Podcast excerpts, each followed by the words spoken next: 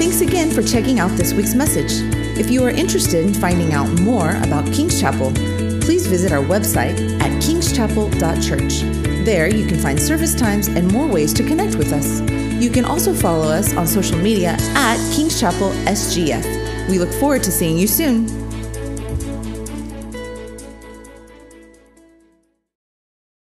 If you have your Bibles, uh, we're going to be in uh, Genesis 24. We're taking a couple of uh, week break from our Matthew series. We'll pick back up in Matthew in uh, February. Um, we'll be doing a couple of different things for during January. So uh, take a couple of different places in Scripture. So today we'll be in January 24 or January Genesis 24, talking about the Lord who leads. I was struck this week as I was out and about um, doing some work at some houses way out in the country at the marvel of GPS. I mean, it's like this amazing thing that we all carry around in our pockets that we can put about in any address, no matter where we are, and it will, for the most part, tell us exactly where that is, exactly how to get there, and the best route, taking into account traffic situations or wrecks or things like that that are happening, and get us there. Now, let me just, as, as one who uses um, GPS and direction services heavily, let me just give you a little life tip here between Google Maps and Apple Maps if you've got an iOS device. Uh, Google is, is the best, in my experience, at giving you the right, the best directions, the best route to get there, um, and taking into account current traffic patterns. It's also better at estimating your time to get there.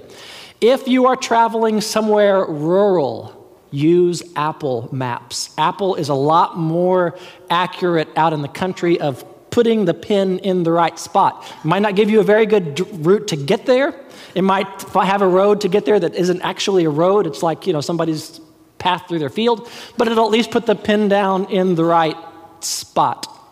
Um, but this marvel was, it, it was particularly striking to me because uh, in my college days here at CBC, I worked at uh, La-Z-Boy Furniture Gallery, which at that time was over in the Brentwood Center across from Nakato.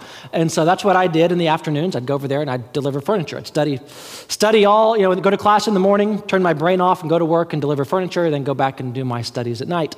And uh, so I did a lot of furniture deliveries. It was a great job. Uh, but back then, no GPS existed. We had you know, the old school you know, map that by that time I knew by heart. But it only went out so far around Springfield. And as you got farther out, you really didn't have a map. And you relied on somebody's directions to get you there. And let me tell you, not all directions are the same. Some people would give directions that would say, you know, go out highway AB. Um, turn on Farm Road 131, take that until you get to Old Holler Road, and take that until you get to um, Lover's Lane, and that's where I live. And so you're driving down these roads, and you have no idea if you're, you know, for five or 10 or 20 miles, you're like looking at every road that goes by. Is this the one? Is this the one? Is this the one? Then you had the people who would say, go down AB 5.3 miles turn east. Go 7.2 miles, turn north. Go 1.1 miles. And it's like, it's like you would just, I mean, it was just bam, you got there. Don't you wish in our lives, do you ever feel that God has given you the first set of directions and not the second set? That you're just, and you're like, God, I wish you would tell me, I wish you would be a little more clear in how I'm supposed to get to where I'm supposed to go. And you feel like you're that delivery driver driving, looking at every road, not sure how long this road goes before the next turn. God, I wish you would just tell me that this is what, this is the direction. And all of us, as we stand on the cusp of 2019, we all have crossroads of life that we're at. We all have direction that we need. There are things that we need the Lord to speak to us and lead us and guide us and give us direction. Because we look at it and say, well, I don't really know what the future is. I don't know how this is all going to work out. I really need God to direct me. For some, that might be you know, life decisions with, with your kids or with you know, dating if you're single. It could be things with your job. It could be, it could be all kinds of different things. And in addition to that, though, sometimes we need not just direction, but we need God to change something in our lives. We need God to step in and do a miracle. We need Him to provide healing. We need Him to work in the hearts of our unsaved loved ones and husbands and wives and kids and nieces and nephews and coworkers. We need God to open their eyes. Maybe you're in a spot that you need a healing. Maybe you're in a spot that you need financial provision or you're, you're trying to get out of debt or you can't hardly make ends meet or whatever. You need God to step in and to intervene and just flat out change your situation. This morning, we're going to look at an account of Abraham the patriarch. As he is at a cross, crossroads in his life, his wife, Sarah, has passed away. His son, Isaac, is going to be the heir. But the crossroads is this Isaac is still single. Isaac has not married. And God said that he was going to give the land to Abraham's descendants. And he had Isaac as a miracle, but Isaac still remains single. This is a problem. And to watch God at work in the life of Abraham through his servant is what we're going to look at today. So, Genesis chapter 24, picking up at verse number 1, says Abraham was now very old, and the Lord had blessed him in every way. And he said to his senior servant in his household, the one in charge of all that he had, Put your hand under my thigh. I want you to swear by the Lord, the God of heaven and the God of earth, that you will not get a wife for my son from the daughters of the Canaanites, among whom I am living, but will go to my country and my own relatives and get a wife for my son Isaac.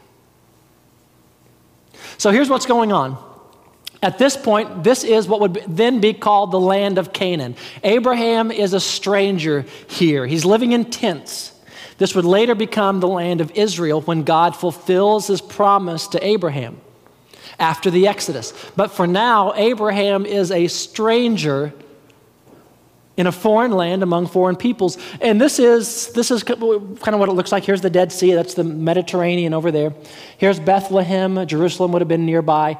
And Abraham, being sort of a nomad and living in tents, spends some time uh, up here, spends some time around Hebron, spends some time around Beersheba. But, but this is pretty much his, where he's living. And this is where he, at, at the age of 75, had left his father's household, had come here in response to the plan of God. But now, as Isaac is ready to marry, and they're living in, in this area of Canaanites. Abraham says, Don't get a daughter for Isaac among the Canaanites. Go back to my father's family. So, what would that have looked like? So, that whole area that we just looked at is this little spot on the map right here. this is Ur. This is modern day Iraq. This is where Abraham's father lived Terah, T E R A H. Terah had left there. He was actually headed for Canaan. But you wouldn't go through the desert here. You would go up and around. You'd follow the, the Euphrates here. You'd go up through the Fertile Crescent and down this way. But for some reason, Terah stopped and settled here in Haran. And so it was from Haran that Abraham and Lot and Sarah left and went to Canaan. But the rest of the clan is still up there in Haran.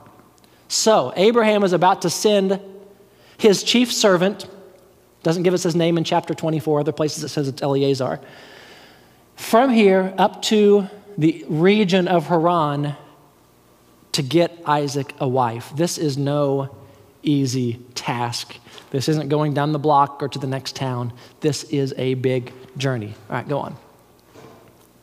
Make sure that you do not take my son back there, Abraham said. The Lord, the God of heaven, who brought me out of my father's household and out of my native land, and who spoke to me and promised me on oath, saying, to you and your offspring I will give this land. So let's look here. I'll go back to that one. When Abraham is standing at this crossroads of life, where does he begin? I need to find a wife for my son Isaac. Where does he start? He start, starts with, The God of heaven spoke to me. He starts with, This is what God said. He said to me, He spoke to me, and He promised me. And what was the promise? What did He say? Go to the next one. I'm going to give your offspring what? This land. Be sure, my servant, that you do not take Isaac back to Haran. Because God said, This land. God said, Canaan. God said, Here. And I don't care what happens, what you do, don't take my son Isaac back to Haran because this is where the promise of God is. Here's what we see. When we are at a crossroads of life and we need God to intervene in our lives, begin by obeying the clear, explicit Word of God. This is where Abraham begins. He doesn't, he doesn't step back and say, Well, you know, here's my opinion, here's what I think. He begins this journey. He's not going to go on, he's going to send his, his servant on it. But this journey of getting a son for, or a wife for his son Isaac, he begins it by saying, What did God say? For us, as believers, next, as Christians, for us, the Bible is our authoritative rule for faith and conduct. When, when we are at a crossroads in our lives and you look at your 2019 and you say, I need God to direct me in this, I need God to change a situation in this, this is what I need from God you begin for us with the scriptures. What has God clearly said? What does God clearly require me require of me? What must I obey? The Bible for us is authoritative. Now why? It's not because we worship the Bible. Some people almost make the Bible a, uh, a third member of the, tr- the, Trinity, replace the Holy Spirit with the Bible and saying, you know, this is uh, how it works. We don't worship the Bible, but we do understand it's because the Bible is God's most straightforward revelation to us. It's the most clear, it's the most objective, it's the most explicit. What was that sound? So, so we begin. What has God clearly said? And if the woman is unwilling to come back with you, then you will be released from this oath of mine.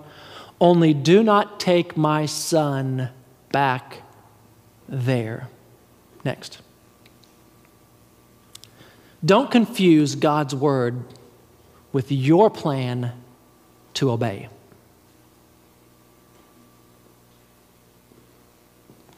Do not, this, is, this is an important point. Do not confuse the explicit Word of God with how you think you are going to obey it. Isaac needs a wife.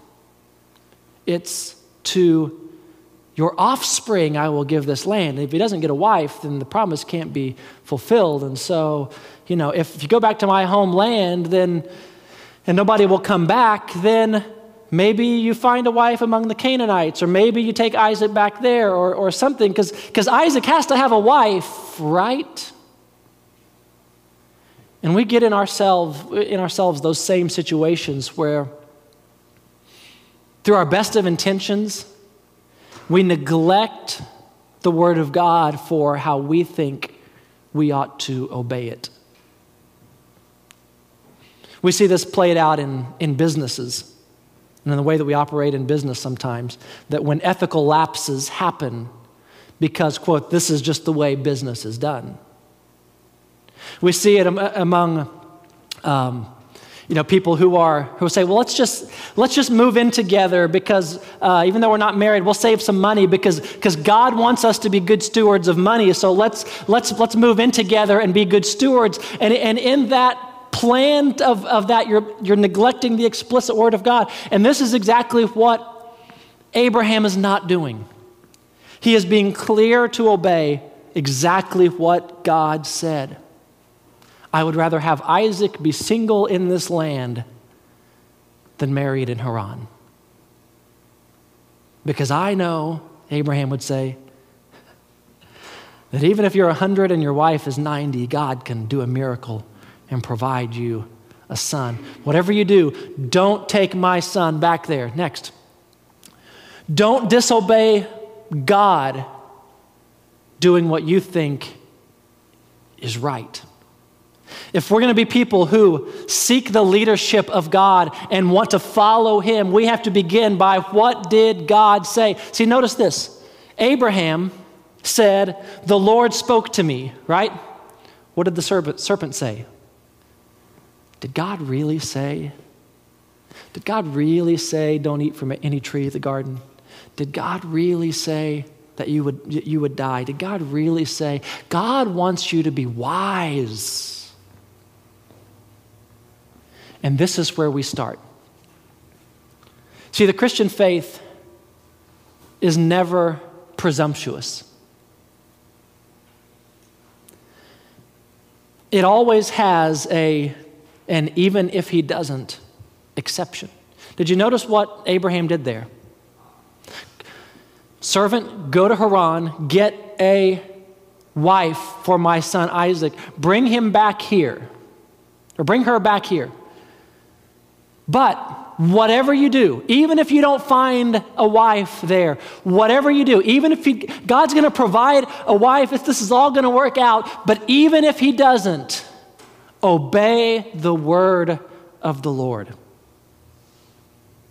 Shadrach, Meshach, and Abednego, or as we know, said, Our God is able to deliver us from the fiery furnace.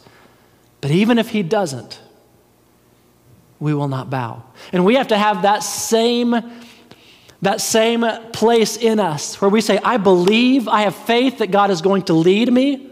I have faith that He is going to make a way. I have faith that He's going to change my situation. But even if He doesn't, I am not going to neglect obeying the word of the Lord. Look at how Paul says it in Philippians chapter 1. For I know that through your prayers, and God's provision of the Spirit of Jesus Christ that what has happened to me, happened to be meaning he's in jail, he's been imprisoned, that what has happened to me will turn out for my deliverance. What a strange thing to say when you are in jail. God's put me in jail so that he can deliver me, right? Next.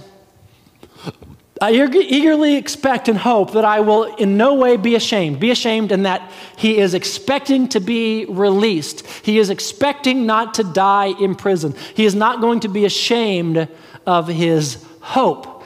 I eagerly expect and hope that I will in no way be ashamed, but will have sufficient courage so that now, as always, Christ will be exalted in my body. And now, watch this whether by life or by death. I believe that God, that this has happened to me for my deliverance. I believe that I'm not going to be ashamed. I am confident that God has spoken to me and that I'm going to be, I'm not going to be ashamed. I'm going to be delivered. But regardless of all of that, I want Christ to be exalted in my body, whether I live or whether I die. For to me, to live is Christ and to die is gain. Next. And if I go on living in the body, it will mean fruitful labor for me. Yet what shall I choose? I do not know. I'm torn between the two. I desire to depart and to be with Christ, which is better by far, but it is more necessary for you that I remain in the body. Do you see this tension that Paul has? His faith is confidence, but it's not presumptuous. What has God called me to? He's called me to exalt Him in my body, with my body, whether by life or death. And I'm confident that God has said I'm going to live and that I'm going to be delivered. But even if He doesn't, even if He doesn't, for me to live as Christ and to die is gain. And when we find ourselves at a crossroads of life, or at a place where we need God to intervene and to do a miracle, we believe God for that direction. We believe God for that miracle. But even if He doesn't, we will obey. Even if He doesn't, we'll follow. Even if He doesn't, we will not stop living according to the Word of God. We begin this journey with what God has said. And we never let the excuse of that we're trying to follow the will of God become an excuse for disobedience. So let's continue. Verse number nine. And so a servant put his hand under the thigh of his master Abraham and swore an oath to him. This is a really weird way of swearing oaths, by the way. Glad we don't do that anymore. Could you imagine, you know, going to close on your house and the closing officer say, "Put your hand under my thigh and promise that you'll." I'll just sign my name. That'll be. It works. Probably we're more trustworthy then than we are now. Swore an oath concerning this matter. Next. Then the servant, taking with him ten, this is a big caravan, ten of his master's camels loaded with all kinds of goods, good things from his master, he sent out for Aram Naharaim and made, see how I did there? That's pretty good. Aram Naharaim and made his way to the town of Nahor. This is all up there near Haran that we saw earlier. And he had the camels kneel, kneel down near the well outside of town. It was toward evening at the time the women go out to draw water. Next. And then he prayed. And then he prayed. And then he turned his eyes toward the God of heaven, the God of his master Abraham, the God of this man who had left family, and God had blessed him to such an extreme measure that now he's the little caravan that he's sending with, with him to go get the wife is 10 camels packed, uh, packed up with good stuff. I mean, this, this is the blessing. And he prayed, Lord, God of my master Abraham, make me successful today and show kindness to my master Abraham.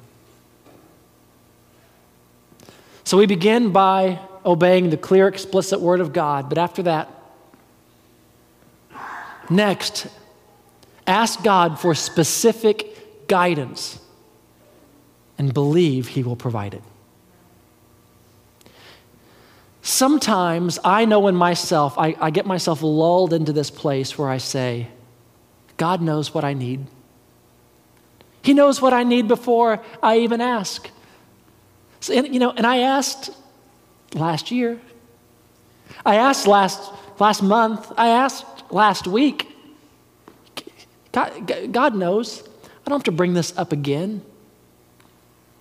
See, prayer does a few things. Prayer acknowledges that God sees you. Prayer acknowledges that God cares. Prayer acknowledges that I am limited and I there are things that I can't do and I need God to do. It acknowledges my dependence on Him. Prayer acknowledges my faith in His goodness and my belief in, and my confidence that He is able to help and provide and sustain. Prayer is not just the simple asking, it is profound and deep. It is our expressing our confidence in Him, our weakness in ourselves, and our belief that He is loving and caring and compassionate. And the servant of Abraham shows up at Aram Naharaim at Nahor and says, I'm going to ask. I'm going to pray, and I'm going to believe. Next.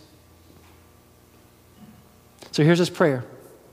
See, I'm standing beside this spring, and the daughters of the townspeople are coming out to draw water. May it be that when I say to a young woman, Please, let down your jar that I may have a drink, and she says, Drink, and I'll water your camels too, let her be the one you have chosen for my servant Isaac. Now, what a woman, right? I mean, come on, this is like You know, not, this is someone who, who, is, who is kind, who is observant, who goes the extra mile. I mean, this, what a great thing for the servant to ask for. And so this is going to be very clear. And, and, and, and, notice that, you know, nothing is said about her looks or any of these kind of things. I mean, just let her be this one. Next. By this I will know that you have shown kindness to my master. And before he had finished praying, sometimes you and I think that when we ask God, we are bothering him. Have you ever heard people say things like that? I know the man upstairs has a lot bigger things to worry about than my little such and such. Once he solves the wars and the famines and the whatever, then, you know, then he's worried about me. And that's, that's common um, idea in our culture, and you'll see it on TV or, or whatever, or in an article. And that is not the God we serve. We serve a God who loves to answer who loves to provide, who loves to give direction, who loves to do miracles, who loves it when his people ask him. And so I just picture this. His servant is there by the camels and he's praying this. And in the midst of his prayer, this woman comes out. Rebecca came out with a jar on her shoulders, and she was the daughter of Bethuel, son of Milcah whose wife was Abraham's brother Nahor. So it's his great niece, it's his brother's granddaughter. Okay. So the woman was very beautiful, a virgin, and no man had ever slept with her. And she went down to the spring and filled her jar and came up. Next. And the servant hurried to meet her and said, Please, give me a little water from your jar. Drink, my lord, she said, and quickly lowered the jar to her hands and gave him a drink. And after she had given a drink, she said, I'll draw water for your camels too, until they have had enough to drink. Next. So she quickly emptied her jar into the trough and ran back to the well to draw more water and drew enough for his camels. Now, if you were this servant, what would you be thinking at this point? What would you be feeling at this point? I mean, talk about goosebumps on top of goosebumps. I mean, this, it, it, I know it's a, it's a common thing among us. We pray, we ask God, and then He answers, and we're like shocked. I mean, this is, it, this is what's going on. Next. And without saying a word, the man watched her closely to learn whether or not the Lord had made his journey successful. He's paying attention, he's watching. Sometimes we, I think we miss the plan of God, the direction of God in our lives because we just get a little bit careless.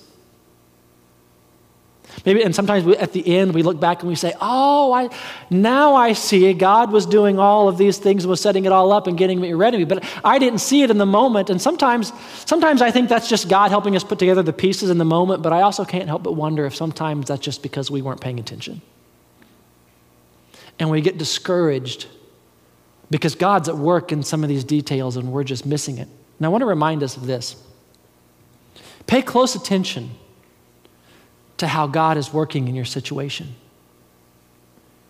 even the details.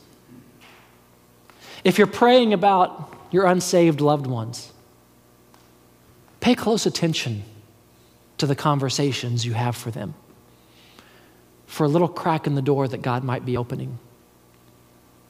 If you're praying for a healing, pay close attention to your health and what God is doing.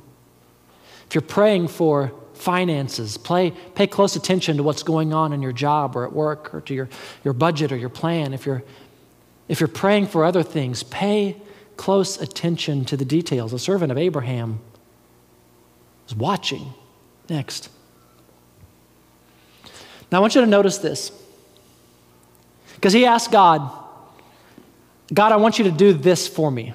We'll call that sometimes a, a, fleece after Gideon. You know, Gideon put out the fleece before God. God, if this is, this is what you want, you know, make the fleece wet and the ground dry, then the, then the ground wet and the fleece dry, or, or have these do this.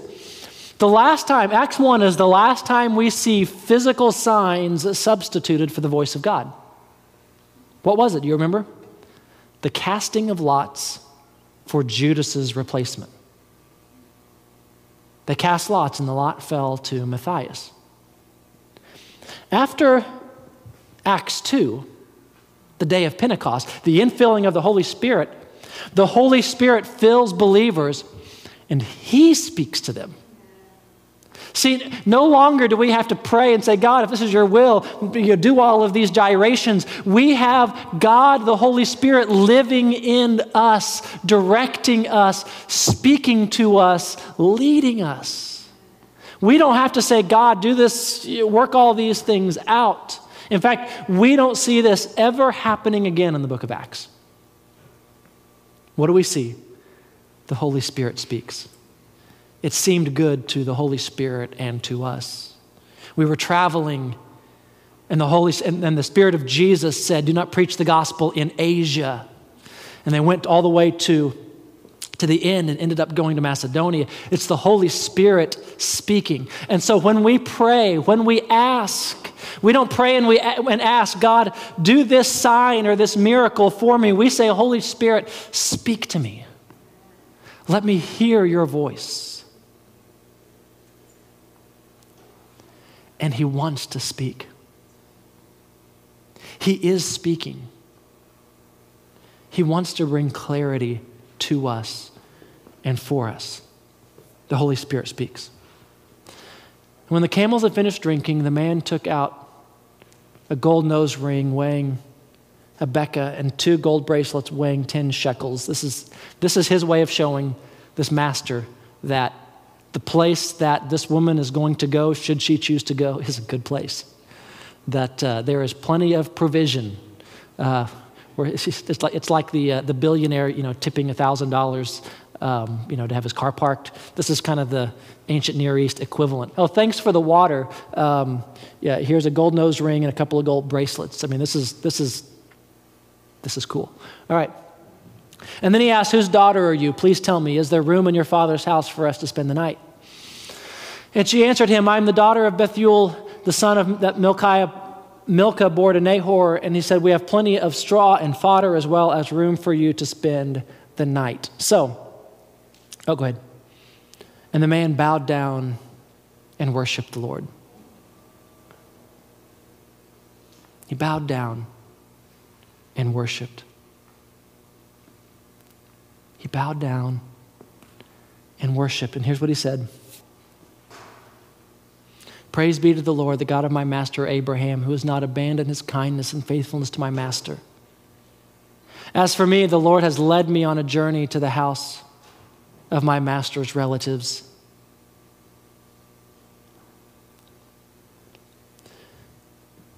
For us, worship in awe and wonder that the God of heaven has taken an interest in you and that He directs the details of your life.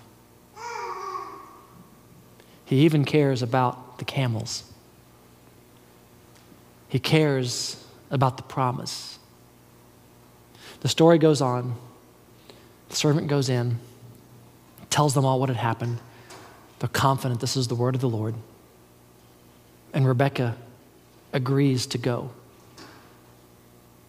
Rebecca agrees to go.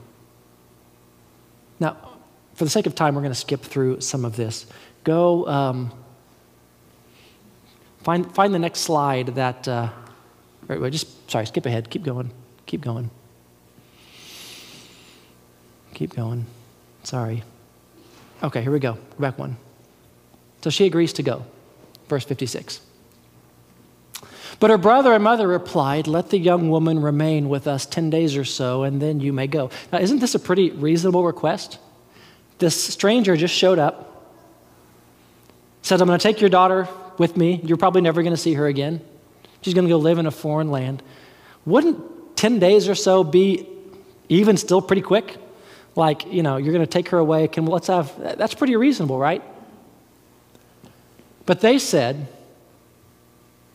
Let's call the young woman and ask her about it. So they called Rebecca and asked her, Will you go with this man? I will go, she said. And they left the very next day.